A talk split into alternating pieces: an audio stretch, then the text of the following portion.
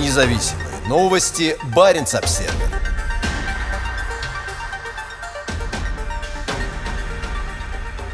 Байден пригласил Стёре в овальный кабинет для разговора о России и Севере. «Мы обсуждали как сдерживание, так и заверения», заявил премьер-министр Норвегии после встречи с президентом США. Одним из пунктов повестки во время посещения Йонасом Гаром Стёре Белого дома в четверг стали отношения с Россией. Первоначально премьер-министр Норвегии должен был встретиться только с советником по национальной безопасности Джеком Салливаном, но в итоге также провел двадцатиминутную беседу с президентом Байденом. Это была первая встреча Байдена в Белом доме с руководителем одной из стран Северной Европы с момента избрания президентом. Она состоялась в тот момент, когда наращивание России военной мощи у границ с Украиной привело к угрозе безопасности, какой в Европе не наблюдалось уже несколько десятилетий. По словам Стёре, американский президент и его подчиненные интересовались отношениями Норвегии с Россией, и особенно тем, как в две тысячи десятом году страны сумели договориться о делимитации границы в Баренцевом море. Во время Холодной войны Норвегия была единственной страной НАТО, непосредственно граничащей с Россией, поэтому мы говорили как о сдерживании, так и о заверении, рассказал он газете ви джи. «Байден хорошо знает Норвегию», – добавил он. Протяженность сухопутной границы Норвегии и России составляет сто девяносто восемь километров, и у стран также общие обширные морские акватории в Баренцевом море. Стёре сыграл важную роль в достижении договоренности об установлении морской границы между странами после нескольких десятилетий безрезультатных переговоров.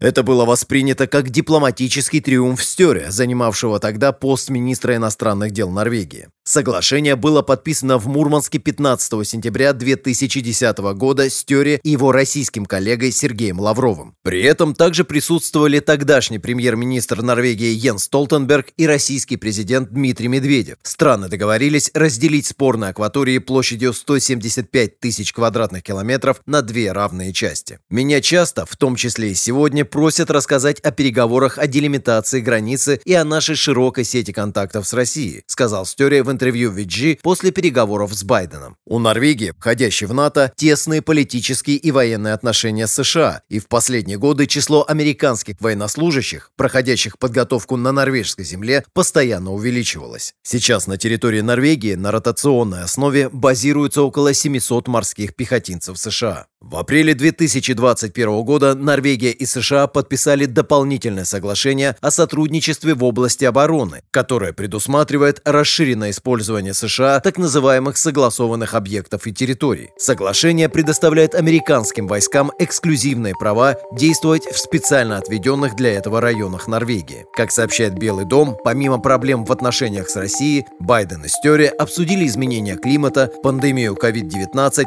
налаживание устойчивого финансирования в области санитарно-эпидемиологической безопасности и меры гуманитарной поддержки для Афганистана. Независимые новости. Barents Observer.